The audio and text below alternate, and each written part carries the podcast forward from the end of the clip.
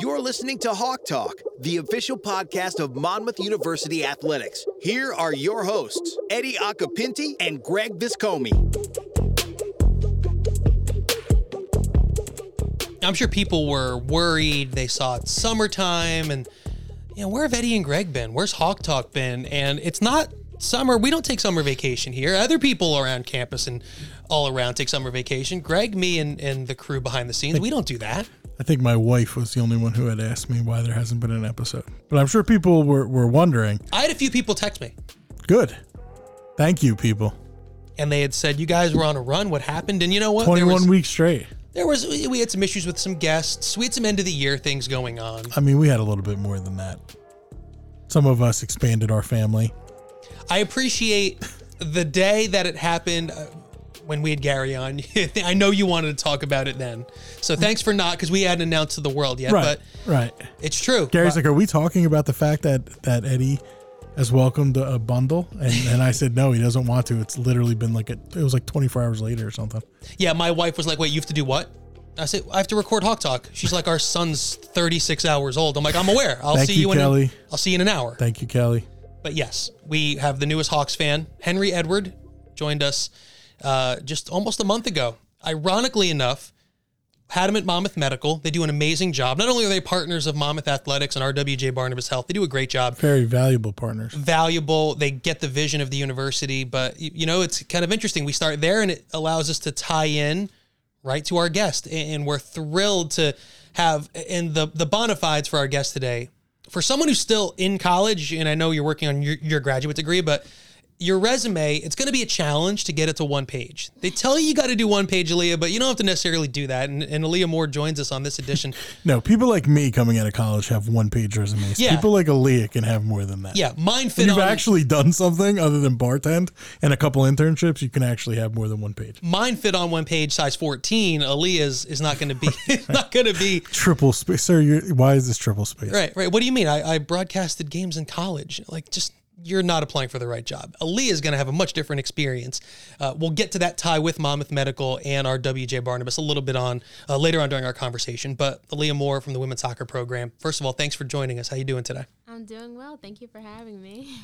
we are so happy to be able to uh, sit down and talk to you because this is a time of year when a lot of people and a lot of your colleagues and student athletes kind of take you know maybe a breath and, and kind of say okay you know we had a great year getting ready for another year. You're kind of the opposite of that. You are going full-fledged into uh, kind of simultaneously working on coming back for another great year on the field but doing great work off the field. So how has this been is now you know it's summer i'm putting it in quotes but for you you've been super busy. Yeah, I've kind of been all over the place, um, especially like starting my internship at Monmouth Medical Center.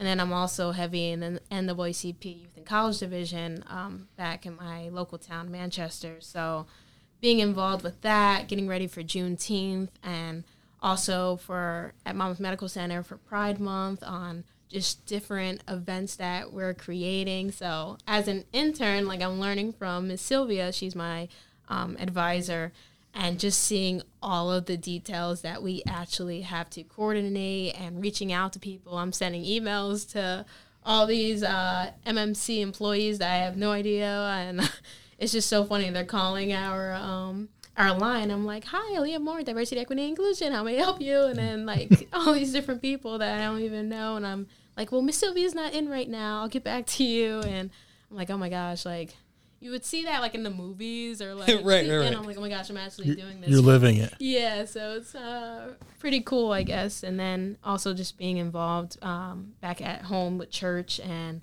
helping the youth there. And I feel like there's just so many different varieties and thinking going into grad school with all the other clubs that I'm a part of, we're getting ready for that. So, yeah.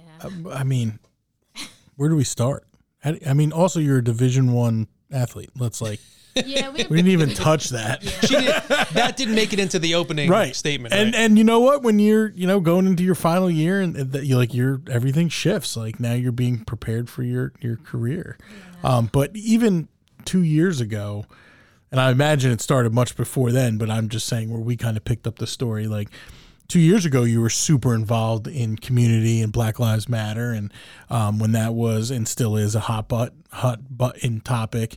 Um, let, us kind of re- rewind to that a little bit, Eddie, if if you're good with that. Um, you know, obviously George Floyd thing happens, and and everybody's looking for a way to kind of help or get involved or whatever. But it seemed like you weren't just getting involved; you were like at the at the head of the table. Um, talk about some of the things and what kind of motivated you, and were you involved a little bit before that, and that kind of like pushed it forward. Like, talk about your involvement with the local NAACP um, college division tra- uh, chapter. Yeah, so I've been a part of the NAACP Youth and College Division since I was young, actually, since I would say I started in middle school. Wow. So I would speak at, we would have um, Dr. Martin Luther King banquets, and like I would do public speaking. So I would do poems, my own spoken words. So, like, I would always speak about just amazing activists and learning about them. And so, growing up, like, that was just kind of something that I had in my back pocket, but I never really got to um, be a live activist until actually with George Floyd when that had happened. That really sparked a lot within my own family, and um, it was an emotional time for me and my family. Um, just thinking of when I was little, actually, um, we had lived um, in a different neighborhood.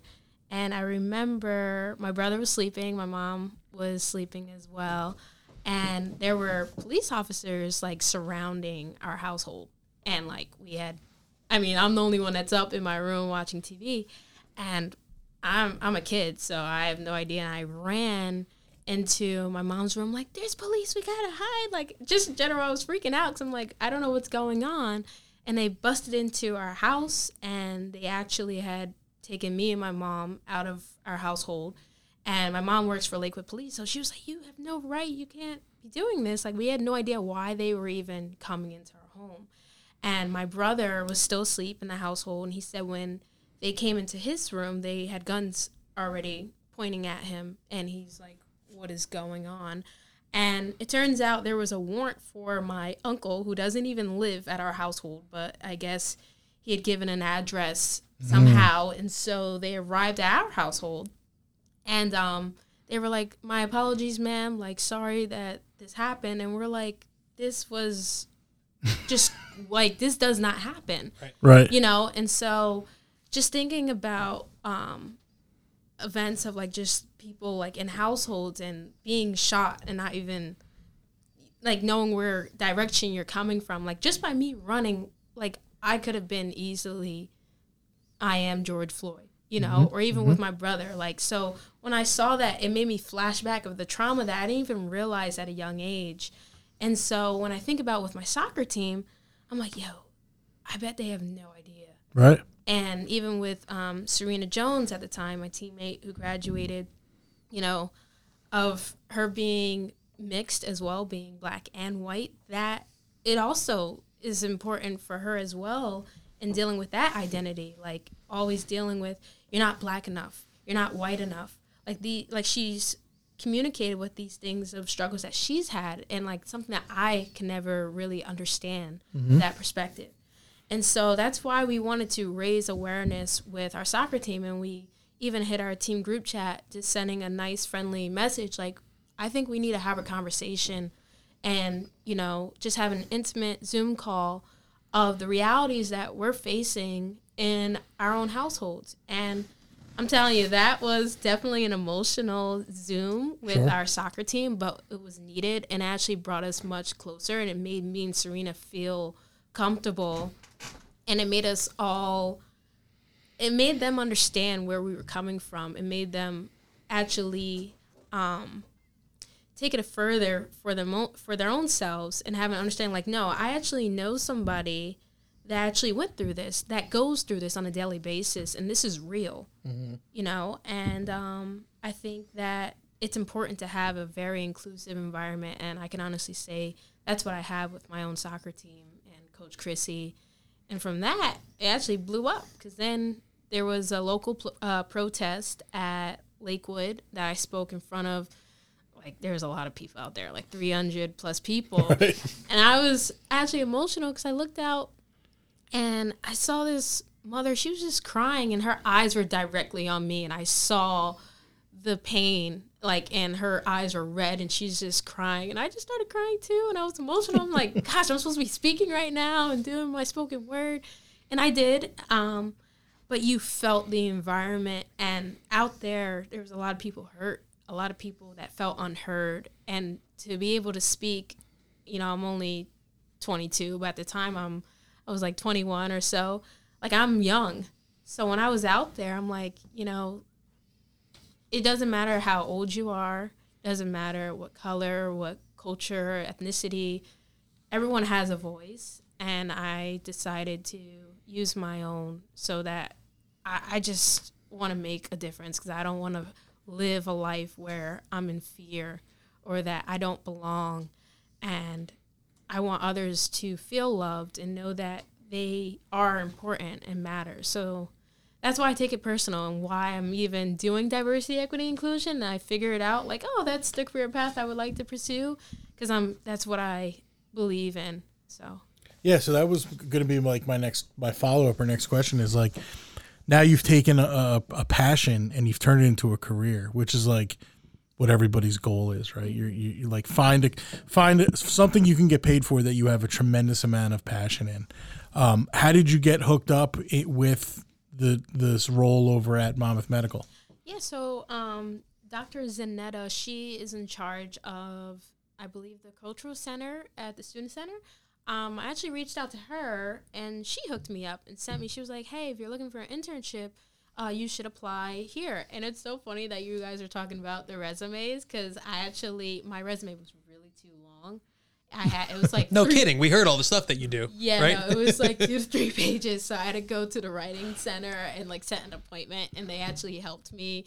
Like how, like, all right, you have all of this, but you really let's focus on the main. Like make it concise. yeah. right. So, but Miss Sylvie, she was like, "Wow, your resume is very impressive," and like, you know, when I had my interview call, um, it's so funny because there were like nine other candidates as well. Well, So to be able to just beat out eight other people. yeah, that was that was pretty cool. That's awesome. Um, so it was a great opportunity. Always competing, right? Whether it's on the field or yeah. in the professional world. And we didn't know, I didn't know your your personal connection, right? Going all the way back. So that story that put you on this path, Yeah. from that story to now this opportunity that you have, you're like you said, you're still in grad school, you're 22, but to be able to be working in something you're so passionate about and to help so many other people understand Yes. why you are passionate about it. I can't even, I mean, I'm 38 and I mean, Greg and I are just figuring out what we want to do with our lives. H- how does that make you feel knowing that you can make an impact at such a young age and now charting you kind of on this journey where you're going to be able to impact so many people and two of them are in this room by the way that you've been able to impact because our experiences are so different from yours. How does that make you feel? And you probably haven't even had time to look at it and do it because you're you know so busy doing so much stuff I feel like that just goes back to my beliefs and who I am. Um, I believe that God created us in our own image and that we all have our own purpose in life. And I feel that I'm fulfilling that. And I feel that um, it's just something that's within me that I'm just excited. Like, I don't know how to describe it. You can't really, you just know. And so when I get the opportunity, like how I am now uh, speaking, I just really dig deep inside of me, and I just want people to know that I do care about them and that I love them, even though I don't know you. Like just because you're a human being, uh, we're all connected in our own way, and the only and I feel like I also realize when you can really have empathy for other people and take the time to get other, get to know someone I feel like that's really powerful because then that adds on to your own life and your own story, and you get inspired to go out and do something with that. So um, I think that answers your. I don't know if I answered your question. You more than answered my question. You you led me right into a follow up question because, like Greg mentioned, kind of at the top of of our you know of our recording, you know, you're a local person like we all are. We're all from Monmouth and Ocean County in our area. And I feel like for a lot of what we all saw, specifically us as, as white men, it was scenes on the news, you know, and it, it didn't necessarily hit close to home till you understand that this happens everywhere. It doesn't need to be the spot where the news is to have been affected. So did you encounter that at all? You know, when you're talking with your teammates, because I feel like so many people, you know, think of Monmouth University in in you know the shore area, but don't understand that, like you said, there was a, a, a great protest in Lakewood. There was a great one at Asbury Park. I know a lot of Monmouth athletes were were at that one. How important is it for you to to bring that to light in this area, you as a local person, that yes, what you see on the news is true, but what you don't see in certain communities is also needing to be brought to light. Mm. I'm trying to answer that. Can you like rephrase it a little? Like It's more so that, you know, A'Liah, just because let's use George Floyd, right? And it Okay. happens in Minnesota. Mm-hmm. And I live in Monmouth County, New Jersey. But for you to be able to make people in this community feel what those people are feeling there, you know, whether it's hurt, whether it's the distrust, how important is it for you to carry that message? Well, I mean, it's very important to carry the message more so. Like, I feel that even if it's in a different state, a different um, town, it's like, for example, if I see, like how I saw with George Floyd, just the fact of him being an African American man, like that could have been my dad. Like that could have been my uncle. And like i know people have heard those statements and like it's like well it wasn't your uncle wasn't your dad. But it's the reality of when i'm driving i already know the expectation um that i must have and like a lineup of when i get pulled over and that reality. Like i know that i do have family members in law enforcement so i have a little bit of comfortability. I can pull out that gold card. But um before even having that like Right. you know just knowing like roll down all your windows turn on your lights making sure your hands are on the wheel and saying hi sir like make them feel comfortable like that's what my parents had taught me make sure you make them feel comfortable and so that invites them to feel comfortable as well so that you can be comfortable as well is what i'm trying to say and so it's so funny. I would actually be like, "Hi, officer. Um, I'm sorry for speeding," or like I'll just automatically off the bat. I'm like, "Yeah, but my mom works for Lakewood Police. Um, Uncle Ricardo, he's a state trooper. R.J. Copeland, he's my cousin, and his badge number is I'm not gonna say his badge number, right, right. Right. But um, I would have already, I would already have a list so that they couldn't say anything Right. and the race card couldn't be involved and because i'm also a woman too like i i feel like i that's a little bit of um not privilege but rather like i know i'm not like my boyfriend like he would be terrified i remember meeting him. He was like A'Liah, what are you doing? I'm like what? Relax. He was like no put your hands on the dashboard. Total cultural shock mm-hmm. because he's from new york. It's a little different. You know i in manchester like it's a little bit more relaxed but growing up in New York, like it's a totally mm-hmm. different environment.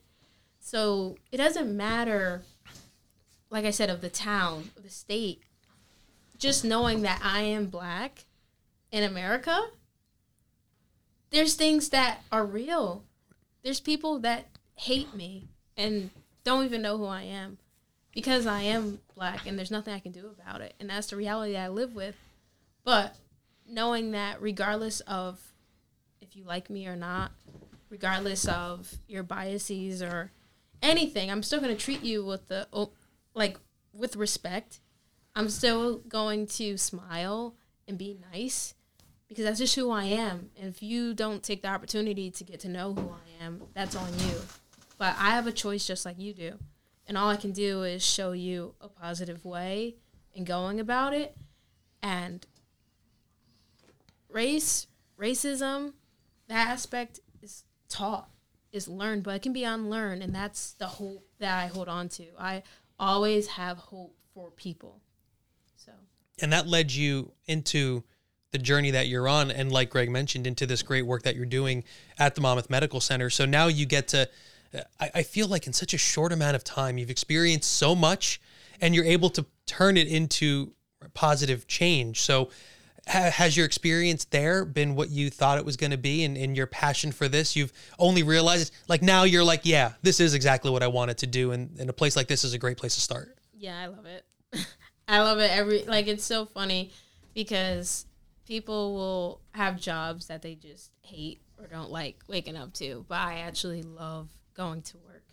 And I I just love my supervisor like she makes it so much easier to understand th- like she makes everything um she just makes everything make sense. And even if like I'm confused or I don't know what's going on, she always says, "Hey, it's okay.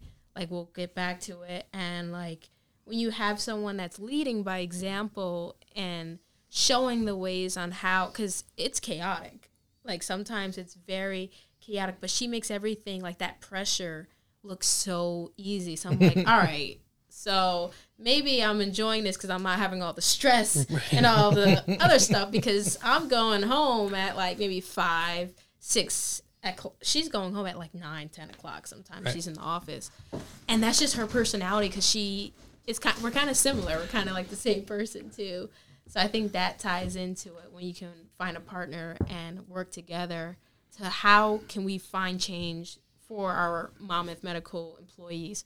How are we um, addressing these issues and even the trainings that we're having um, so that people know how to address people, especially within the LGBTQ community as well, and understanding the terms and terminology so you're not offending somebody or even like the Jewish community as well. Like there's so many key aspects that I wasn't even aware of until I came to this internship that more even like I take it back home like you can't say that. That could be uh, a microaggression and my parents are like what are you talking about? I'm like just don't do that. Don't Right. say that. so it's so funny of I'm I, I'm just having a ball. Really. It's awesome. So let's let's rewind a little bit longer. I mean, we just blew through 20 awesome minutes of important, super important stuff, but I don't want to discount like your story uh, on the field, right? Like how did you, you know, obviously grew up played at Manchester High School, which is not far from here. It's very close to where I live. Um, how did you end up at Monmouth and why, why did you choose Monmouth and um, talk about like your your growing up, did you only play soccer? What sports did you play? And then how did how did you end up here? Yeah, so I actually soccer was my main sport. Um, I also played basketball and ran track. All conference, by the way, in those other sports. She's being very humble. Of course. I, I I loved basketball. Basketball was fun, but um, I actually didn't play my senior year because um, I just really wanted to focus on soccer and just getting prepared f- to be a student athlete. And that's actually what I'm going to talk about for the golf outing later, um, because I actually came to Monmouth because of Coach Chrissy. Um, she saw something in me that all of like I was being recruited by um, like Seton Hall or um, Hampton University was what I was thinking about going to, um, and a couple other places. But with Coach Chrissy, like, you know, she had a strong personality, and you know, she was just right to it, and she just told me that you're gonna have to work. You're gonna have to work really hard, and you already have that in you. And I know that you would make a positive impact here, and I felt really confident um, compared to the other um, coaches, and she made it very intimate. So I knew I wanted to come here because I, I I'm big on um, people believing in me. I feel like I feel off of that, and so me and Coach Chrissy have a great relationship too, and I feel like that's what really uh, also motivates me as as well as my teammates. But freshman year coming into Monmouth, I really had to learn what it meant to be an authentic student athlete. Like what that actually meant. That means my eating habits. Like high school, I would what I would eat subs, uh, some French fries. I would get fifty cent. Uh, what was it? Sugar cookies. like, and like I would eat that before games and like still kill it. Didn't really matter. But you know, I had to change my unhealthy habits and um, eating my egg whites and grilled chicken and fruit. I would re- religiously eat that like every single day. Um, and I actually had to unlearn and relearn what hard work, discipline. I had to learn what time management was because I was a hot mess. Like I was that no, I was that teammate that you had to remind to bring your shin guards. like and it's like A'Liah, come on. Like I remember we went I don't I, I think it was um Rider. I forgot my socks. And my our goalkeeper, Amanda, actually, she had to give me her extra socks. and coach didn't even know. If she listens to this, it's fine. She's gonna find out She's now. gonna know. Oh what no, to do. it's totally fine. But I was like, What's she gonna do now about it? you know, it was so funny. I'm like, guys, I That's fine. forgot. They were like, A'Liah. But everyone knew, you know, and everyone would always remind me, hey, A'Liah. and like, you know, at first I really appreciated it, but then it started to get on my nerves because I'm like, dang, like, I need to grow up. Mm-hmm. Like, I'm sick of people reminding me to get my stuff together. And like, for real, like, it was like, all right, I got it. So then I started to set alarms on my phone to make sure that I got things done on time. For study hall hours, like freshman year, you're supposed to do five hours. I did double that actually. And I would just be in there making sure I got all my work done because I also struggled academically too. So I had to put in more work because our high standard of a 3.5, I'm like, what? Like, I'm used to a 3.0, just chilling back, you know? but, you know, when I got that 3.5, I'm like, holy crap, like I did this. Right. And then that standard of, all right, I want to do above that. And different semesters, I would get like a 4.0 and like, I just striving for excellence. And that's what Coach Chrissy installed in me. And then on the field, like, it was a progress, uh, a progress for me, especially um, because I know what it's like to play majority of the game, to play 12 to 14 minutes of the game, and to not get in the game at all. Like I know what each of those experiences are, and that kind of makes me as an old head, as a fifth year, because like I know how to connect to our upcoming classes and let you know, like, hey, I I know the process. I know what it's like to feel like, dang, like, am I actually good? Like, am I actually making an impact? And I know what it's like to pl- play majority of the game, and your teammates are cheering you on. And you're like, dang, like I don't want to let them down. Like I want to keep on going for the team. Right. So it taught me different experiences to humble myself, to be selfless, and to be a true teammate, and create an environment. Like if I knew if I wasn't getting the game, I was gonna bust my behind in practice so that our starters can be prepared for our game. And like that was just my mentality, knowing my role on the team, and I was okay with that. So that that's actually something I was going to mention to you or ask you actually. Um, every kid, every kid, every student athlete who comes to school here is probably the best player on their high school team, club team, if not, you know, top two, top three at the most. You're at a Division One competitive Division One school. How did you handle? And I'm sure you know other people. How did you handle coming in and being the freshman on a very good team and a very successful program, and maybe not stepping in and being the woman who scored 181 career high school points? Like, was that personally very hard for you? Did you use it as motivation? I mean, I think different people handle it different way, and it's interesting to get that point of view. Yeah, I mean, for me, with my personality too, like I'm kind of uh, a bubbly person, and where it's like if I don't know something, then it's like, oh, okay, well now I know, and I'll do better. And um, with Coach Christie, there was a lot of things that I had to critique, and you know, I wasn't ready to, like, I just simply wasn't ready for um, to be a starter my freshman year because I had to get fit. Like I didn't six fifteen mile what I came in with a seven minute mile freshman year, but then eventually, like over time, like running a five fifty three mile, like it, it took time for me to develop.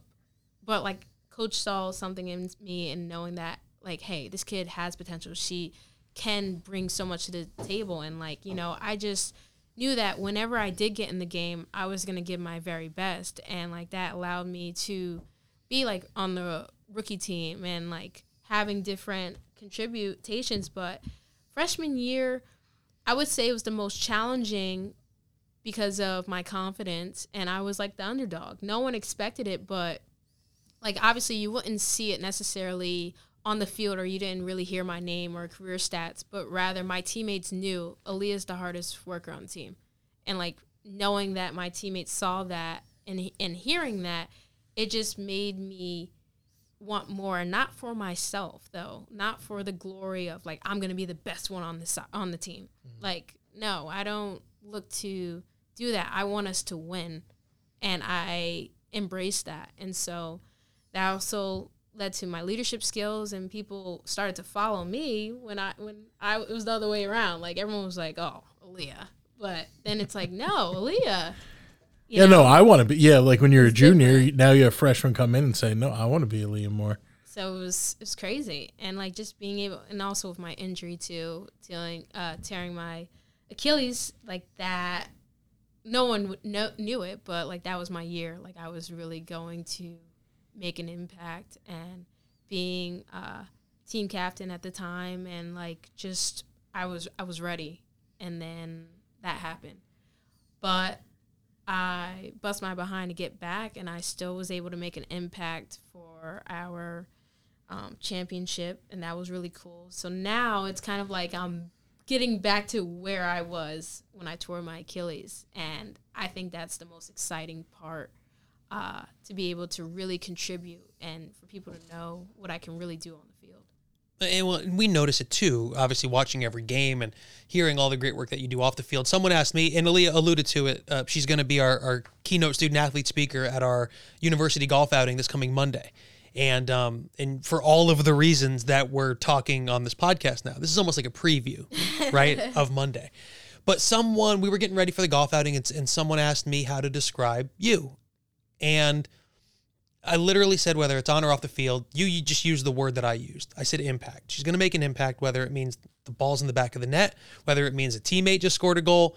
And that selfless attitude, A'Liah, is one that um, we, I think it's lost nowadays because of things like the transfer portal, because of different things where if people don't get instant gratification, they're going to look for a different opportunity. What was the biggest factor. You mentioned your close relationship with Coach Turner. You mentioned your own needing to grow up to be a student athlete. Eh, when you look back at that, what is the one thing that in your mind really made it click for you? Whether it was personal accountability or time management, like what was that thing that made you then realize, you know what, this is the place I want to be, and that this is where I want to get to?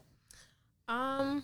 Well, it's so funny because I think that with Coach Krissy, um, I feel like it's like like I just kind of listened. I feel that whatever Coach Krissy had um, had suggested for me to do, I did it, and I didn't ask a question. When she told me, like, "Hey, I think it would be a great idea to do some extra fitness before practice," I said, "Okay."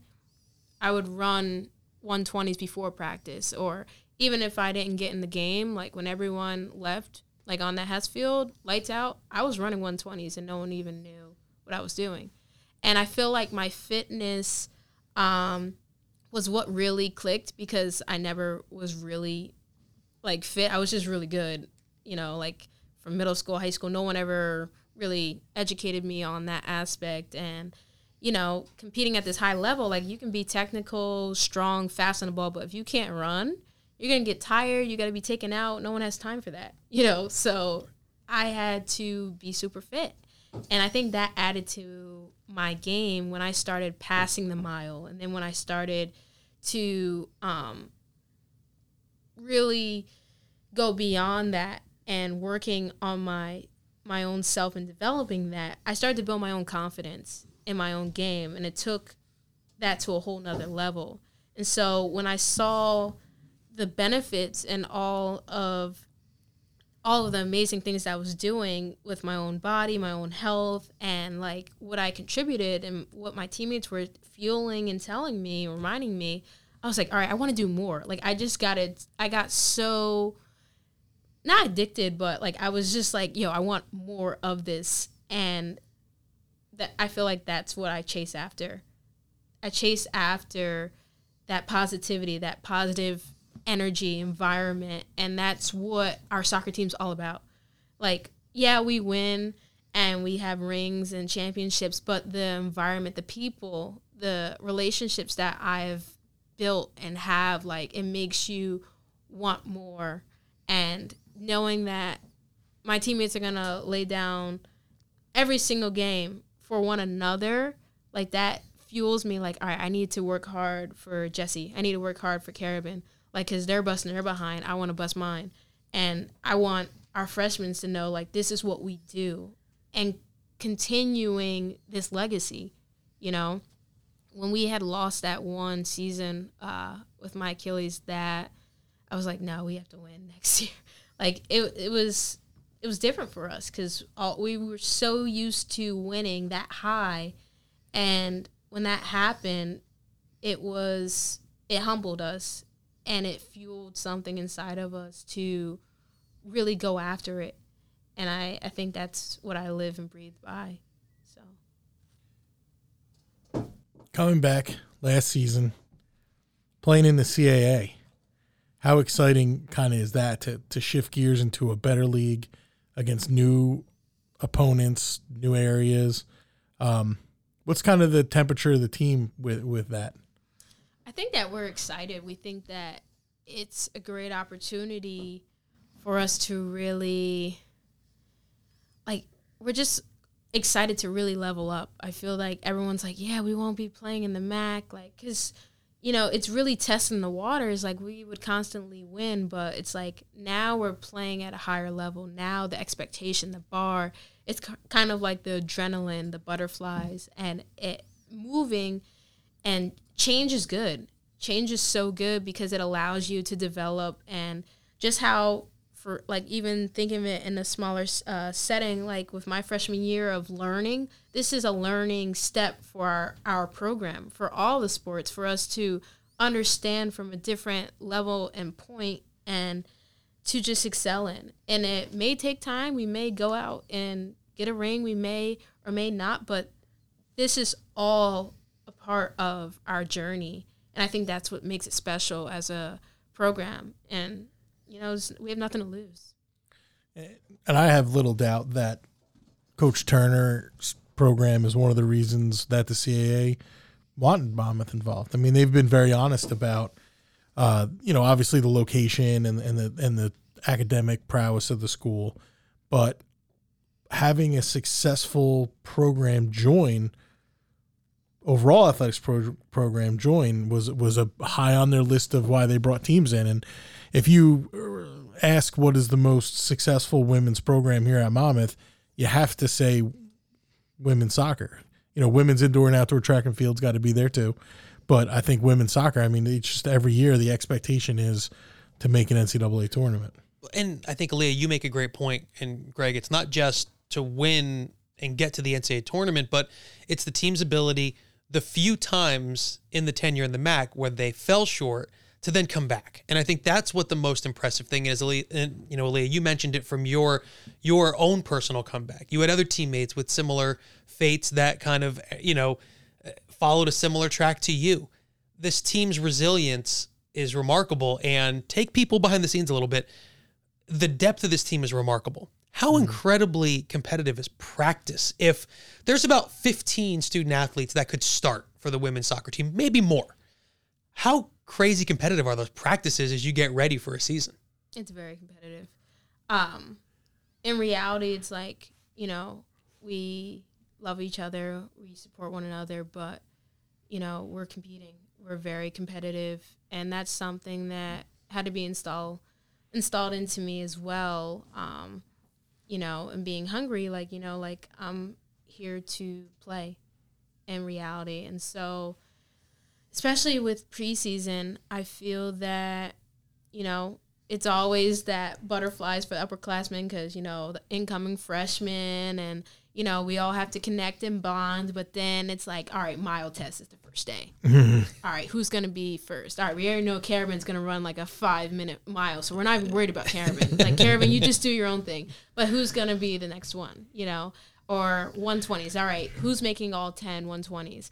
But even though it is very competitive, we still, I love how we still support one another. Like, we're making sure that whoever didn't pass the mile that we're there supporting or we're running with them so that and we're pushing them physically like i mean behind like pushing their back so that they can pass this test. Like you're going to make it, and it's like so exciting when everyone does pass, and um, it. I think that what really sets the bar in practice. Is just the attitudes that even the upperclassmen have and that chip over our shoulders like we this is what we do. And um, we set the bar high so that we can compete. And we know that we're not doing this to rather like outbeat one another but we're doing this because we are our biggest competition. We're doing this to better one another. And if i'm not giving my 100% how am i bettering you? How are, how are you going to elevate your game and I think that the fact that we're going into another league now is going to be even more crazier. I think it's going to be uh, like balls to the wall, like straight up. And I think that's what we need. You know, we're kind of relaxed sometimes, but I think this is going to be an upgrade for all of us. I, I, think that's such an interesting perspective. I think so many times, you know, Greg, myself, I think we get caught up talking to the coaches about the experience, but the student athlete experience about switching leagues, you know, we look at it very, you know, I, I don't say transactionally, but to us, it's a step up in competition. But, you know, Greg, to hear how A'Liah, you know, words it and to, you know, the day to day kind of grind that goes into it, that's going to be, I think, the most in- interesting thing to see, you know, when these teams report back in August to get ready for that first season in the CAA. And, yeah. and I know we're all, excited to see what this women's soccer program has in store for the CAA. And A'Liah mentioned it. Expectations are going with this team. Yeah, and that's awesome. And, and it's like it's easy for us to say like, oh yeah, we're going to compete in the CAA, but we're not the ones running. I'm not running a 120. right. We're not the ones shooting on goal. We're not the ones playing defense. Like so, it is. And and I've talked with a couple student athletes, obviously in the last year since we've known or whatever, six months, and and they all seem to have the same kind of sentiment of yeah, we're ready to step up and and take this next challenge. And um, it's just what makes this place special and makes our student athletes special is that they are talking to our student athletes. If I didn't tell you A'Liah Moore is a student athlete at Monmouth University, hearing the things that she said about just about look, take all the other impressive stuff, but just about playing soccer, you would say, "Oh, does she play at a Big Ten school? Does she play at Penn State? Does she play at right. you know Michigan?" Like so, and that's that echoes the student athletes that we have at at Monmouth from the the smallest team to the largest team. So, it, it, makes it pretty special to be able to work here and work with these student athletes. No, it does. I mean, the fact that we get to tell this, help tell the story. I mean, you do a great job telling your own story, but yeah. the fact that we can, right? well, we have this podcast, we have our, our broadcasts and social media is really remarkable. And you know, Lee, I, I feel like we've we've gotten to speak about some very serious topics and some some very fun topics during our conversation, but I think we would do the listener a disservice if we didn't introduce them to you just a little bit more. You, you hear all the great work that A'Liah does, but now let's kind of take a deep breath and now let's kind of step back a little bit from from some of the, the heavier topics. And we, we like to lighten up at the end a little bit. And one of the things that I'm real curious about, what's the pregame ritual? What is A'Liah Moore's either routine, whether it's a certain song you're playing, you know, in the AirPods, or whether it's something that you do that's maybe a little bit unique to get ready for a match. What what's your kind of pre-match routine like? Whether it's the music in your headphones or, or what you do to get ready. So if it's a home game, um, I usually pray in my car, or um, Carabin, or a few of us. We actually go in the hall um, by the locker room and we all pray together as well. In the locker room, it's loud. It's just, I mean, it's wild. Especially last season with Jill. Uh, she was our hype man in the locker room. So uh, whenever a song was on, she was just dancing every single, like every song that came on, she was dancing, and that actually set the mood in the locker room because you know there's some people that are shy and reserved and me, like, you know, sometimes I like to just chill and just be in my own little zone. But when you have a bubbly teammate Jill just in your face dancing, it's like, all right, I'm just gonna dance too. so like, you know, you have those serious moments where you know um, I get to pray and uh, get ready, but then I'm just having fun. Like we're having fun in the locker room, getting hyped up for the game, and then um, coach like she'll come in, she'll give like the scout and everything, and then we do our chant. Um, I actually do the chant, and it's the like I I believe I believe that we will win, but I will do a little. Um, well, Jill used to do it actually. She would say whatever was on her heart and just screaming like we're gonna win we're gonna do so now that she's graduated now it's like all right leah are you gonna do it it's like all right well okay i guess i'll step in and i'll figure out what i don't even know what to say but I think it'll come to you. yeah, it'll just come to me, like just to hype up the team. But um, for away games, blasting music, gospel music is what I listen to. Um, and there are some gospel songs that are pretty lit. So you know, it's not like the slow, like you know. There's some. I, I knew of some back in the day, but like, who's the person now then that that gets you going with that kind of music? I like Kirk Franklin. Oh, no, because that that's the I'm that's the one that I knew, right? Okay, cool. Stomp was the song back in the day. Well, there's also Dante Bowe. He's like, um, I think he's like in his 30s or whatnot, but he's pretty cool too. Um, um, he's, um, they also Elevation Worship. I listen to them. Uh, there's a new song out um, called Roar. Check that out. It's pretty fire. I would listen to that when you're working out, like when you're lifting and stuff. So, um, there's definitely that's really what I do, and um, it's pretty simple and just everything that sometimes I, I'm a visual person too. So when I'm playing music, I close my eyes. I envision me scoring, or I envision me making that extra pass, going end line, crossing it, finishing, having someone finish it. Um, everything that coach would tell us, like I would, I would see it on the field already, and um, nine times out of ten, sometimes it happens. Sometimes you know, all right, I'll try next game. All right, it didn't go the way that I. Uh, it's totally fine. Um, all right, my turn. What, I, and I'm assuming, what's one movie that when you were a kid you just wore out? Like it used to be tapes. Nobody has tapes, and probably maybe might have been DVDs when you were when you were younger. But what's one movie you watch just nonstop, like your go to?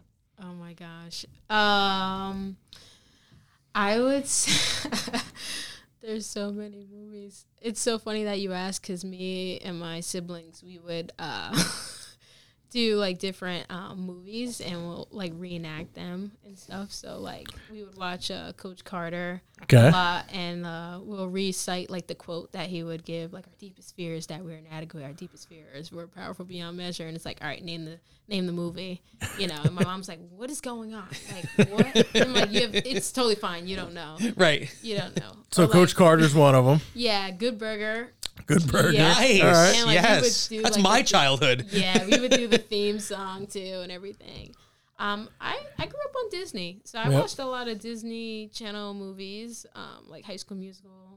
yeah, yeah. Uh, Zoey 101 had a movie as well. Um, what was it? Um, oh, the SpongeBob movie. oh, that I knew that one was coming around at some yeah, point. I, I, I love Disney, Nickelodeon, Yep. So that was right up my alley. Oh, and Marvel. Sorry. Marvel movies. Yeah, Iron Man. Yep. Love Iron Man. Everybody loves Marvel. Yeah. Yeah. Well, they have a movie for exactly every kind of like superhero taste. Pretty much. Sure. It's yeah. crazy because I was late into the superhero game, but I'm like, all right, let's just figure this out, and then there you go. Now you can't stop watching. Even right? even our colleague Mark Mormon, who seemed to maybe only watched four movies his whole life, big into Marvel. has seen many Marvel movies now. He has started a whole run. So you got to know they're good then. I mean, he just watched Jurassic Park like four weeks ago. Yeah, we, we had a we were doing a podcast and, and I mentioned something in Jurassic Park and they was like, "Well, spoiler alert!" I'm like, "Dude, the movie came out in '93. I was 10 when the movie came out." Right. Right. But you know, A'Liah, we know you're so busy, not just in what you're doing now, but in getting ready for next season and getting ready for Monday. We're so excited to obviously be able to to have you address that room on behalf of all student athletes, but more so, just thank you for joining Greg and I. You know, you came right from work and and Yeah, came appreciate you know, right to us. So we appreciate it and obviously wish you the best of luck. You don't need it because you're obviously doing great things, but thank you so much for joining us. Oh,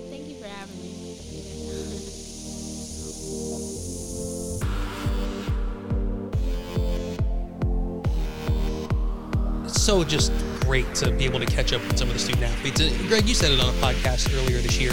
It's great when we get to talk to the coaches, but it's really good and even more rewarding when we get to hear from from the student athletes. And we are just scratching the surface of the great stories that we can tell here with stories much like what we heard from A'Liah, who, by the way, is more accomplished at 22 than a lot of people double her age. so mature, great outlook on life. She called herself bubbly. She's got a great personality. she is. I mean, I feel like we say it all the time, but she's like the reason why we do what we do mm-hmm. because you love to watch her succeed, and I can't wait to see what the next ten years has for A'Liah Moore. Well, and those are the, you know, when we do this in however many years, when we're talking to her as an alum with the great work that she does, it's going to be even more rewarding to hear what she goes on to do and then hopefully stays in touch with her teammates and, you know, comes back. And you could tell when you talk to someone, whether it's two minutes before a game or a 45 minute hawk talk, you know, just how serious they are about what they do and whether it's social justice, whether it's soccer, whether it's diversity, equity, and inclusion. You could hear that that's all passionate stuff from A'Liah. hmm Definitely, she uh, she's just a driven human being, like, and it's awesome. And and sometimes, like, I think about having kids myself, and you're gonna have kids, or you have kid, a kid, and you're gonna, I'm sure you'll have more. Sorry, I'm not putting that pressure on you. It's But, okay. like- She's already done that. Yeah, you'd like yeah, a month in. You, you, I, I would love to like sit down with her parents and be like, "What did you do? Yes. Give me the secrets." It's like, uh, you know, co- going to a coach's clinic. Like I'm sure, like when Nick Saban talks, all these coaches want to like find his secrets. Like I find myself wanting to do that with with parents after we interview their kids on Hawk Talk. Like, and I don't even. I'm not talking about from the superstar Division One student athlete. I'm talking Right. about like maturity, essential social purpose, uh, just uh, being able to admit that as a freshman, she needed to change the way she thought about nutrition and practice and responsibility and time management. It's crazy. Well- like it's crazy. And, well, that is something that I think is very unique. We've spoken to our coaches this year about what is going on in the NCAA, and, and if student athlete isn't happy in a situation, they move on. And, and every situation's different. Like A'Liah could have got here as a freshman, looked around and said, "You know what? Not for me." Thought it was, but no, she she worked harder. So whatever is in her to make that decision, Mr. and Mrs. Moore did that. Amazing. However many years earlier, maybe that'll be the next element to this. Maybe we'll have to Interviewing parents. maybe we'll have to interview a parent, Uh, and that's, more just for me. Yeah, yeah. Personal interview. Personal. maybe. Not on Hawk Talk. You know, it, it's a it's a you know weird time of year now with kind of sports being done, and now um, there's another special event on our calendar. There's two actually Yeah, this Friday. week, right? We've got you know a Hall of Fame uh, class that we get to induct on Friday. That's two. Yeah, years feel bad for them. I, I do too. Two years and change in the making. Um, Ryan Kinney from our men's soccer program, Bobby Smith from our track and field and football program, Mm-hmm. um, and, a, and a group of donors and supporters and friends that is called the Touchdown Club will be inducted into our Hall of Fame Friday. Then we have the uh, golf outing on Monday where A'Liah will speak. So just because games are done doesn't mean that there's not a lot going on. and definitely get on our website and our social media and find the auctions for the golf outing. Uh, there are some really, really awesome things that are still like financially attainable. I'm talking about foursomes at some of the best clubs in in the area. Um, there are experiences where you can travel with some of our teams, be a uh, coach for a day on the sideline for football. Um, that is the entertainment value. That i i alone is worth its weight in gold. Uh, but there's some really really cool things on there, and obviously the golf outing is sold out, and that's a, that's an amazing accomplishment. It's at Matita Country Club, one of the, probably the t- second or third nicest uh, golf course in all of New Jersey, which has some beautiful golf courses.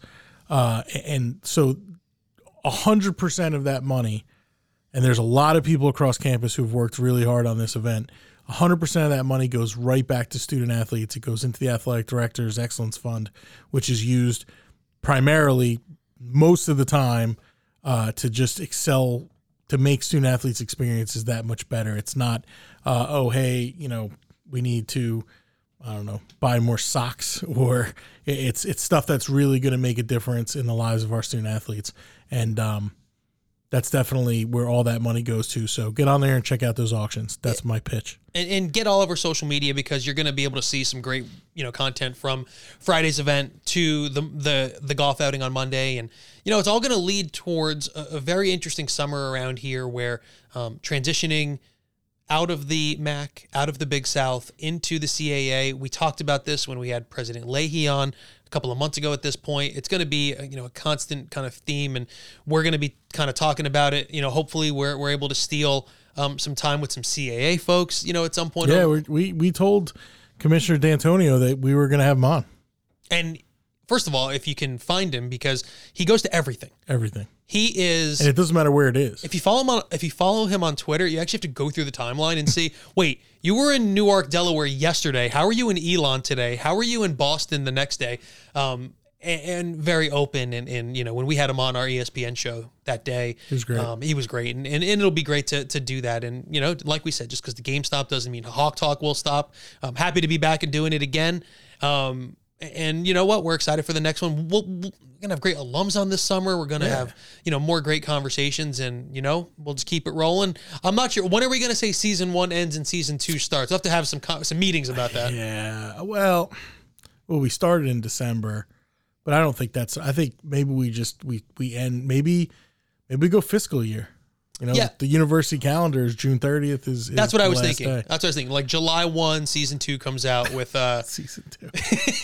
We got to get the syndication. That's the goal. I'm, I'm all about it. Well, it was great catching up with A'Liah. Great to be able to, to do this again. We're going to be doing it all summer long. So make sure you follow the athletics department accounts on social media, Greg and myself as well. We'll be putting out great content all summer long, including great Hawk Talk content like we did today. Subscribe, rate, review, listen. Make sure you tell your friends about Hawk Talk as well because it's great stuff from the student athletes and crew here at Monmouth University. All the cool kids are doing it.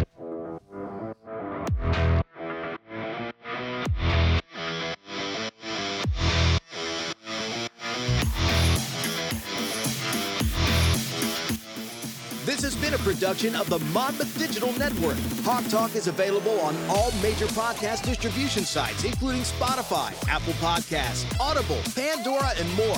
All rights reserved.